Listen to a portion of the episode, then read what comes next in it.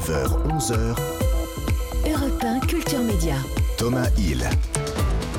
Culture Média continue avec notre invitée Média, la meilleure confidente des Français, celle à qui vous pouvez absolument tout dire chaque après-midi sur France 2. Bonjour Faustine Bollard. Bonjour Thomas, bonjour à tous. Merci d'être avec nous. Je vous ai déjà parlé de mon enfance ou pas? J'ai très envie que vous le fassiez en tout cas. Non, c'est sur une banquette, mais vous pouvez vous asseoir si vous voulez. Non, parce qu'on va parler de votre émission de témoignage, bien sûr. Ça commence aujourd'hui, mais si vous êtes avec nous ce matin, c'est surtout parce que ça y est, c'est ce soir la grande finale, non plus celle de la Coupe du Monde, mais de Prodige, c'est à 21h10. Je peux rien vous dire, je ne pourrais pas vous dire qui va gagner. Vrai, hein. Je sais que vous avez envie, hein, mais je ne peux pas dire. Alors la semaine dernière, il y avait 15 enfants prodiges de la musique classique et là, il n'en reste plus que 9. Exactement. Et qui sont divisés en 3 groupes. Alors, voilà, exactement. La danse, le chant, les instruments. Il va avoir après un gagnant par catégorie et puis après, on va élire le grand gagnant de Prodige saison 9. Avec des petits choux, hein, parce que ça commence très très jeune. Il y en a une, elle est toute petite, elle a 9 ans, Sora, violoniste adorable. Elle est adorable, elle est belle comme un cœur et c'est vrai que son instrument est presque plus grand qu'elle. Ouais, donc c'est assez impressionnant. Et c'est vrai que c'est assez... Elle se retrouve en face de Gautier Capuçon en plus, donc il y a de quoi être impressionnée. Elle est impressionnée et en même temps elle ne se démonte pas parce qu'en effet elle produit, vraiment elle interprète une œuvre de façon assez magistrale et ce décalage entre la petitesse parfois de certains, la toute jeunesse de certains candidats et ce qu'ils sont capables de nous offrir comme prestation. Et c'est ça qui est très attachant dans ce programme. Et alors vous, c'est votre 2e saison, mais l'année prochaine, Prodige fêtera sa 10e saison. Alors au-delà des candidats qui changent évidemment d'année en année, comment est-ce qu'on fait pour se renouveler au fil des années? Est-ce qu'il y a eu des changements, par exemple, là dans cette session? Alors dans cette session-là, je sais qu'il y a des nouveaux instruments régulièrement. Cette année, il y a eu un trombone. Moi, je ne m'y connais pas très très bien en musique classique. C'est un peu eux qui m'apprennent les choses. Mais c'est vrai que je ne crois pas, justement, je pense que c'est une marque très fédératrice qui existe depuis 9 ans et je pense qu'il ne faut pas fondamentalement révolutionner les marques. Oui. Il y a une thématique, cette année c'est le grand bal de Noël, on est vraiment dans quelque chose de très festif et de très féerique. C'est vraiment une soirée événementielle, très paillettes, qui amène vraiment à rêver, qui fait rêver les enfants. Bien, et je pense pas qu'il y ait de révolution. Là, il y a le retour de Julie Fuchs, qui n'était pas là l'année dernière, qui est une soprano très charismatique, avec un gros caractère, que j'adore. Et puis Marie-Claude Pietragalla, qui est toujours là. Sinon, non, toujours 75 musiciens et une ambiance incroyable. Il y avait quand même le producteur Nicolas Mizor qui nous disait la semaine dernière que les coulisses tenaient une place de plus en plus importante dans le programme. Et c'est vrai que dans ce genre de programme, le but, au-delà du talent brut, hein, c'est aussi de s'attacher aux personnages. C'est votre rôle aussi. Alors c'est un peu ma patte, parce qu'en effet, Nicolas me disait que c'est parce que j'étais arrivée et que très instinctivement, sans même guetter les caméras, moi, j'allais vers les enfants dans les coulisses. Je pense que c'est mon côté maman qui s'est imposé. Et en fait, ils m'ont dit, on a trouvé à travers toi, on a eu envie justement de faire vivre ces moments assez tendres et assez affectueux où j'ai l'impression de les accompagner et de leur prendre la main. Donc je pense que c'est ça peut-être ma marque, parce qu'on a été beaucoup d'animatrices qui ont présenté cette émission, chacun a insufflé un petit peu son style et moi c'est celui-là justement, peut-être j'ai l'impression de vivre plutôt une expérience à leur côté plutôt qu'être une animatrice. Aussi, c'est ce que vous disiez, c'est que vous avez vous-même 2 enfants qui sont un peu dans les âges où ils pourraient participer à Prodige. Aussi, c'est ça, et comme les miens. Et est-ce que ça vous a donné envie d'ailleurs de les mettre à la flûte traversière ou à la danse? C'est drôle parce qu'ils sont venus, alors mais pas du tout, mes enfants malheureusement ne sont pas très attirés par cet art-là, ces arts-là malheureusement. Alors je les ai emmenés dans le public la première année et donc j'avais très envie qu'ils soient absolument bluffés. En fait ils étaient fascinés par la grue des caméras et j'ai demandé, je disais regarde cette petite fille qui fait du violon et ils disaient regarde maman c'est hyper drôle sur le truc. Donc je me suis dit ok on n'y est pas encore, on n'y est pas. Et vous savez si vous serez justement dans la 10e saison de Prodige, c'est déjà signé ou pas? J'espère, alors j'espère qu'on ne va pas signer d'année par année, moi j'ai de la chance l'année dernière que ça ait très bien marché, on m'a fait confiance cette année. Je trouve que, en tout cas, moi j'ai l'impression que c'est un petit cadeau qu'on me fait. Je suis totalement au service de ce programme, encore une fois, qui existait bien avant moi, dans lequel j'ai l'impression de vraiment juste d'avoir enfilé humblement le costume. Et j'espère continuer à être là, parce que pour fêter une décennie, je serais assez fière d'avoir la tête de cette émission. Et puis alors, l'autre émission dans laquelle on peut vous voir tous les jours, c'est bien sûr, ça commence aujourd'hui à 13h50 sur France 2 en semaine. Vous dites souvent que vous rêviez de faire ce genre d'émission de témoignages. Vous étiez une téléspectatrice, j'imagine, des émissions de Jean-Luc Delarue, Sophie Davant. Et d'ailleurs, c'est toujours la même boîte de prod qui produit. C'est vrai, Réservoir Prod. Si vous deviez les comparer, quelle a été, vous, votre patte? En quoi est-ce que votre émission, elle est différente de celle de ceux qui vous ont précédé dans ce rôle? Je pense que vous avez raison déjà, les émissions de témoignages ressemblent à leurs incarnantes, aux incarnants, pardon, puisqu'on parle de Jean-Luc Delarue aussi. C'est vrai que c'est une émission où la personnalité de celui qui interviewe existe vraiment. C'est pour ça qu'on a tous donné des couleurs assez différentes. Jean-Luc, lui, il avait une façon d'accoucher, il était très statutaire, il n'était pas froid, mais il avait cette certaine distance qui pouvait être impressionnante, et il avait ce don des silences qui faisait qu'il était très fort pour accoucher les gens parce qu'il leur laissait le temps. Sophie, c'était encore différent. On a chacun une façon de faire. Moi, je suis un peu comme dans Prodige, c'est-à-dire que je suis très maternante. Moi, j'embrasse, je câline, je console, je touche. Je suis fondamentalement comme ça. Donc, je pense que l'émission est peut-être encore plus cocon. Moi, j'ai vraiment l'impression de recevoir dans mon... Il y a une vraie proximité, mais même physique. Notre plateau est petit. J'ai l'impression de recevoir dans mon salon. D'ailleurs, il y a des éléments de décor qui font partie, qui ressemblent à mon bureau, puisqu'on s'en est inspiré au départ, à mon bureau chez moi. D'accord. Donc, j'ai vraiment ce sentiment de proximité et je touche, moi. Je touche tactile. Et j'ai une... Ouais, je suis très tactile, c'est important. Et j'ai l'impression que vous faites aussi plus d'interviews de personnalités. Ce qui ne se faisait pas forcément beaucoup. Il y a beaucoup de célébrités qui viennent aussi sur votre canapé. C'est vrai, et c'est vrai que c'est des émissions qui marchent très bien. Les gens adorent les confidences de célébrités. Et donc, au fur et à mesure, on en a plein qui viennent et qui même se tournent vers nous parce qu'ils ont envie de venir raconter un petit peu. Il y a des invités qu'on a eus, comme Julien Doré récemment, ou d'autres invités. On se dit, c'est surprenant, on ne les aurait pas imaginés commencer à se livrer. Et au contraire, ils viennent déjà parce qu'ils connaissent l'émission maintenant et qu'ils leur font confiance. Mais c'est vrai, peut-être que les gens ont plus envie de parler qu'on l'imagine. Et c'est un rôle qui est très différent pour vous, du coup, parce que d'habitude, vous avez des gens pour qui c'est souvent leur première télé. Et là, vous êtes en face de professionnels de la parole. Oui, alors c'est là où c'est... Sauf qu'ils viennent parler d'eux. Donc, c'est pas du tout la même chose. Ils viennent... je vois bien Ils me disent d'ailleurs qu'ils sont beaucoup plus stressés à parler d'eux-mêmes que de chanter une chanson ou d'être dans une émission de variété. On a accès à son intimité. On vient parler de soi, on vient dire on vient de regarder des images de son enfance. En général, ils me disent qu'ils sont beaucoup plus timides et ils perdent un petit peu plus leurs moyens. Et ça, j'avoue que je savoure un peu. Ouais. Là où vous leur faites perdre aussi leurs moyens aux célébrités, c'est dans l'émission que vous présentez maintenant sur France 3, La boîte à secrets, c'est de temps en temps le vendredi soir, c'est ça ? Exactement, ça fait quand même 4e ou 5e année, je crois. Ouais. Et il y en a 4 à venir. Oui, il y en a 2 qu'on va tourner là en mois de janvier. Je pense qu'il y en aura plus cette année parce que c'est une émission qui connaît vraiment son public, les gens aiment bien. Et là aussi, ça m'amuse parce que je suis dans un cadre beaucoup plus shiny floor, ce qu'on appelle shiny floor. Donc c'est vrai qu'il y a des variétés, il y a de la musique, c'est beaucoup plus festif. C'est vraiment du prime time. Shiny floor. Shiny floor. Et j'ai pas mis l'accent, mais vous le faites, merci Thomas. Et c'est vrai que là, ce que j'aime, c'est que je vais chercher des moments de télé. C'est-à-dire que vous avez raison, quand je reçois un Gilbert Montagny, un Adamo, voilà, tout ça, c'est des gens qui connaissent la machine médiatique extrêmement bien. Et moi, ce que j'aime, c'est que grâce à l'effet de surprise, c'est-à-dire que le principe, c'est qu'on leur donne des indices pour les amener jusqu'à une surprise qui va se trouver dans une grande boîte. Et au moment où on ouvre cette boîte, ils ne savent réellement pas ce qui va s'y trouver. Et pendant ces 10 secondes où ils découvrent l'artiste qui est venu faire leur surprise, un membre de leurs proches qui est venu leur faire le discours, là, on est dans un moment de vérité. Et en fait, moi, mon métier, justement, à la télévision, et je finis par ça, c'est de chercher des moments de vérité, et que ça soit des célébrités ou des anonymes. Est-ce que vous avez quelques noms d'invités à nous donner là, dans les semaines à venir, de la boîte à secrets ? Alors, pour vous dire, cet après-midi, j'ai reçu justement la liste de nos invités. Je crois que Jennifer a accepté. Il y en a d'autres. Je crois que Zaz a également accepté.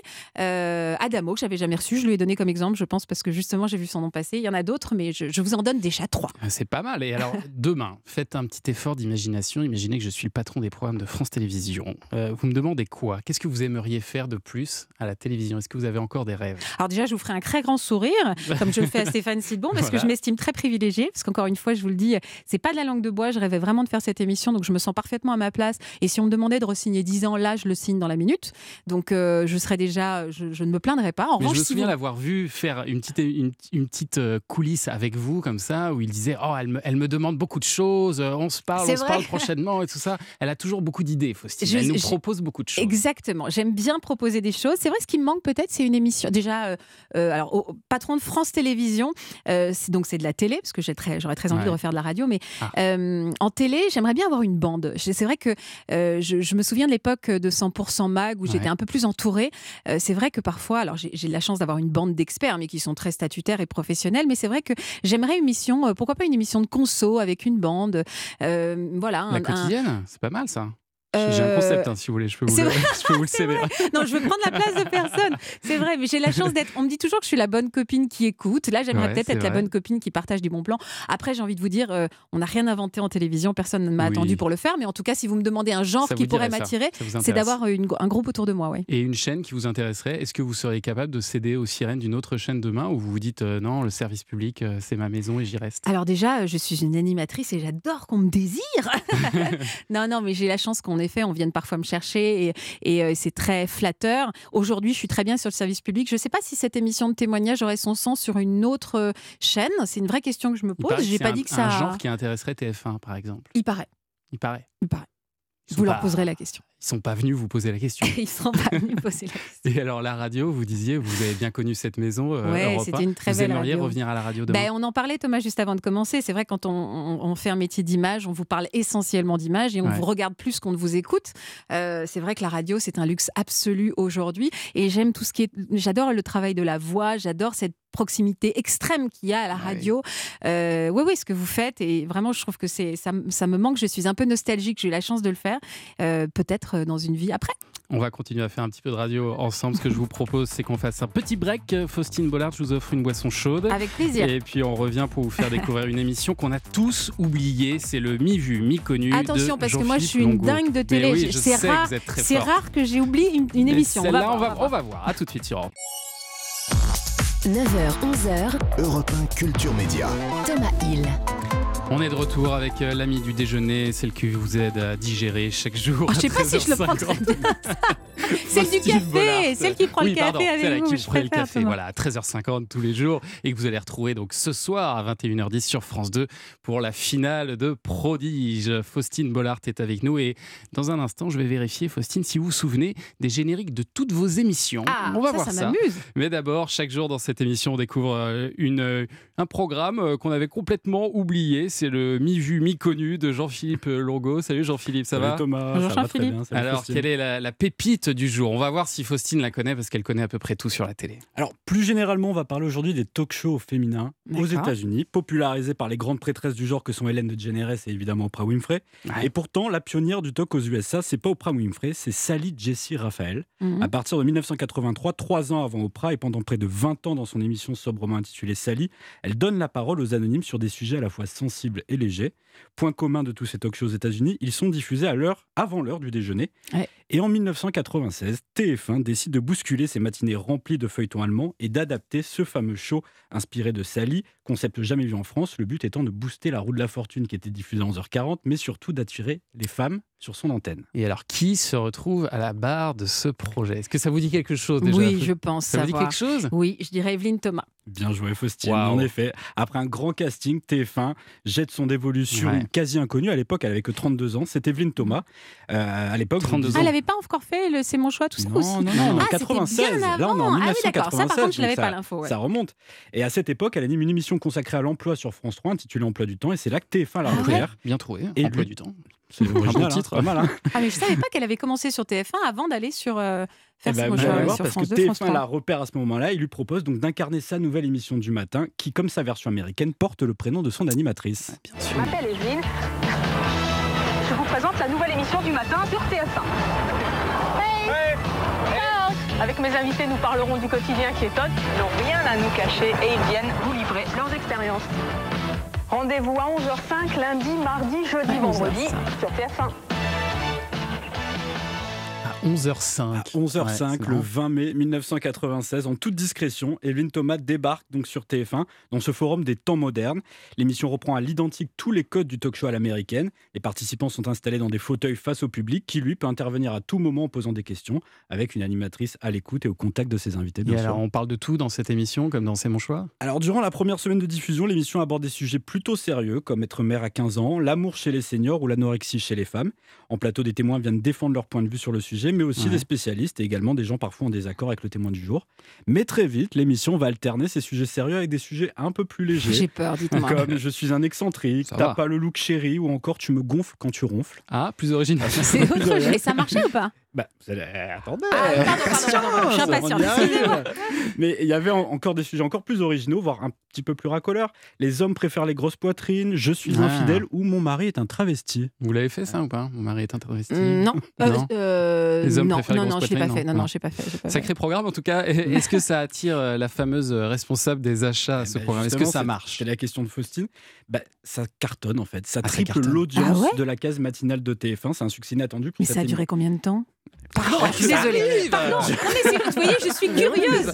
On y arrive. Donc ça a vraiment marché. Ça a marché. Malheureusement pour Evelyne Thomas, le vent va très vite tourner puisque durant l'été 96, Étienne Mougeotte, le grand patron de TF1 à l'époque, débute alors une quête de sens pour la rentrée de sa chaîne et déclare dans une interview: les nouveaux programmes sonnent la fin de la téléprovocation, de la télévision pagaille, de la télévision affrontement et bagarre stérile au profit d'une télévision d'évasion et de rêve. Une célèbre quête de sens qui va l'amener au fil de la saison à se débarrasser de Jacques Pradel, Jean-Marc Morandini, Dorothée ou encore Philippe Bouvard, et dont Evelyne Thomas est la première victime. Et c'est donc dans une indifférence totale, en plein mois d'août, que le dernier numéro d'Evelyne consacré aux Miss France est diffusé.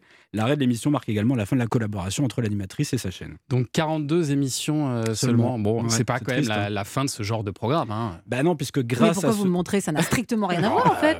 Il y a une forme de filiation quand même. Bah non, parce que grâce à ce toc, Evelyne Thomas tape dans l'œil d'un célèbre animateur-producteur qui va en faire sa muse au début des années 2000, c'est Jean-Luc Delarue. Fin 99, il rencontre l'animatrice et lui propose d'incarner son nouveau projet qui reprend le même concept qu'Evelyne sur TF1. France 3 valide l'idée et ça donne ceci.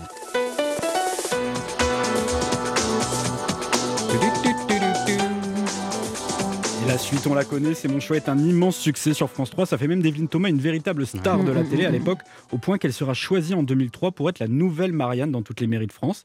En 2007, M6 essaye de relancer le concept du talk show matinal en programmant à midi Sacré Laurence. J'allais vous en parler. Présenté par... Mais non, mais personne... Enfin, on ne savait pas à l'époque qui c'était. Parce que je disais, il y a eu Evelyne, mais il y a eu aussi Sacré Laurence sur M6 qui n'a pas fait long feu, je crois. Non, échec total. L'émission est supprimée au bout d'un mois seulement. Et aujourd'hui, c'est notre invitée, Faustine Bollard, qui a repris le flambeau de l'émission testimoniale et qui règne avec succès sur ce genre de programme. Non mais c'est pas du tout la même émission. On était à l'émission, mais même regardez le rythme de l'émission, regardez les sujets, c'est plus rien à voir, c'est une autre époque. Aujourd'hui, on est vraiment dans l'écoute et c'est plus les premiers sujets que vous avez cités d'Evelyne, on est plutôt dans cette veine-là. Mais aujourd'hui, les sujets de C'est mon choix à la fin, c'est autre chose. Vous avez repris un peu cette case-là aussi, la case horaire, après le 13h. Après le 13h, c'est pas la même chose. C'est-à-dire que moi, c'est ce que j'ai jamais compris en effet pourquoi aux États-Unis, c'était à 11h et ça cartonne à 11h. Nous, les émissions de 11h du matin, les talk shows comme ça n'a jamais pris. Nous, c'est plus le rythme de du début de journée où les gens se font une petite parenthèse autour de leur café, un petit temps pour eux. Non, pas la digestion. Le café, d'ailleurs, il y avait eu un petit test à un moment où vous étiez deux fois dans la journée, y compris le matin sur France 2. Et je pense que c'est pas le même rythme. Exactement. Et ça a moins pris. Ça a moins marché. Je pense que c'est vraiment pas le même rythme. Les gens ont envie d'avoir un moment. En fait, c'est une émission qui s'écoute. On peut vraiment, c'est de l'écoute active. On peut pas faire tellement sur passage en même temps ou être entre deux portes. Donc c'est un moment calme. Et on le sait, qu'avons nous des enfants, après le déjeuner, on se dit tous c'est un moment calme. Mais je pense que c'est le moment de cette émission. On disait tout à l'heure que vous êtes une grande fan de télé. Je ne vais pas vous le reprocher. Est-ce que vous regardez encore beaucoup la télé aujourd'hui, Faustine? Ah oui, je regarde bien sûr. Alors je suis très série moi. Donc j'avoue que je regarde beaucoup de séries. Sur les plateformes moins, aussi. Essentiellement, je dois dire. Moins la télévision. J'ai même moins le réflexe. J'ai encore le réflexe du JT, moi. C'est un moment où on sort de table avec les enfants.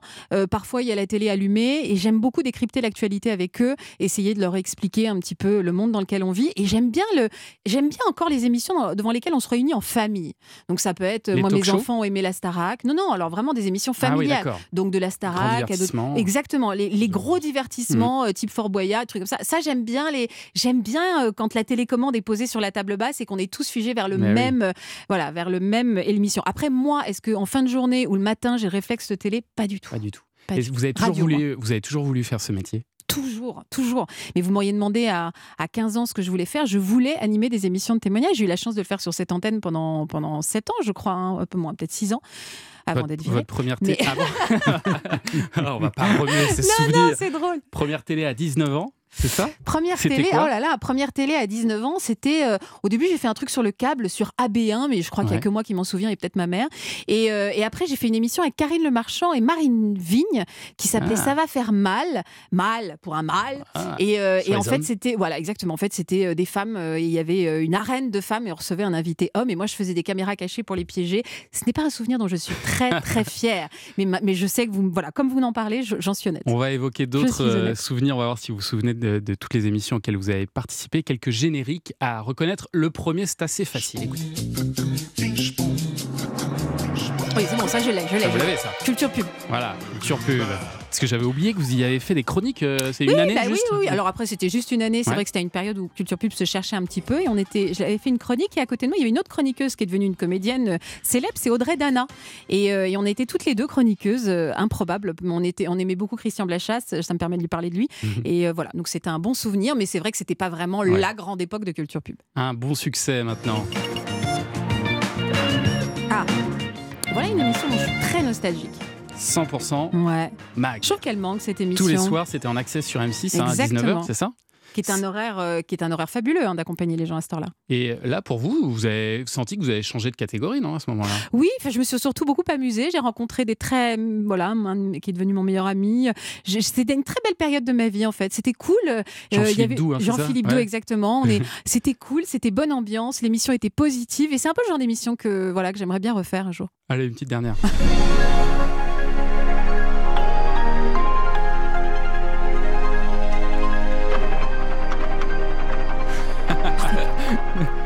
Vous l'avez ou pas ? Oui, les temps changent. C'est une émission dont je suis très fière aussi. Réservoir Prod. Une très belle émission, voilà, où on revisite un petit peu. Vous rentrez dans les archives, hein, c'est exactement. Dans les archives de la télé, où on revisite un fait de société et on voit l'évolution. J'ai parlé de pédocriminalité, j'ai parlé également d'amour et de sexe. Et c'était une très belle émission produite par Réservoir Prod. Le mardi soir, voilà. Et ce seront des belles émissions, tout ça. Et il y en a plein d'autres. J'aurais pu en citer énormément. Parce que vous faites partie maintenant des... Non, faites gaffe à ce que vous dites. Si vous me dites les murs, les meubles ou les dinosaures, je ne le vis pas bien. J'allais dire des grandes animatrices françaises. Et on en parlait avec Jean-Philippe Longo avant l'émission. Il n'y en a pas tant que ça qui arrive à s'installer, à durer dans ce métier qui est difficile. C'est gentil. Et vous y arrivez, Faustine. Donc bravo à vous. Et on va être très heureux de regarder ce soir. Donc Prodige, rendez-vous à 21h10. 21h10, hein, c'est ça, c'est sur ça. France 2. Bientôt, ce sera 22h15. Finale. C'est ça. La finale de Prodige. Merci d'avoir été avec nous. Merci à vous de m'avoir reçu. Merci infiniment. Culture Média continue sur Europe 1. Après les infos de 10h, notre invité sera l'un des plus grands comédiens français. Francis Huster sera avec nous. Il remonte sur scène dans quelques jours aux côtés de Michel Leb dans Les Pigeons. On a beaucoup de choses pour lui. Et puis, bien sûr, je vais tester vos connaissances sur la culture, sur les médias, en jouant au 3 ou rien. 39-21 si vous voulez participer. On revient. Culture Média, jusqu'à 11h sur Europe 1.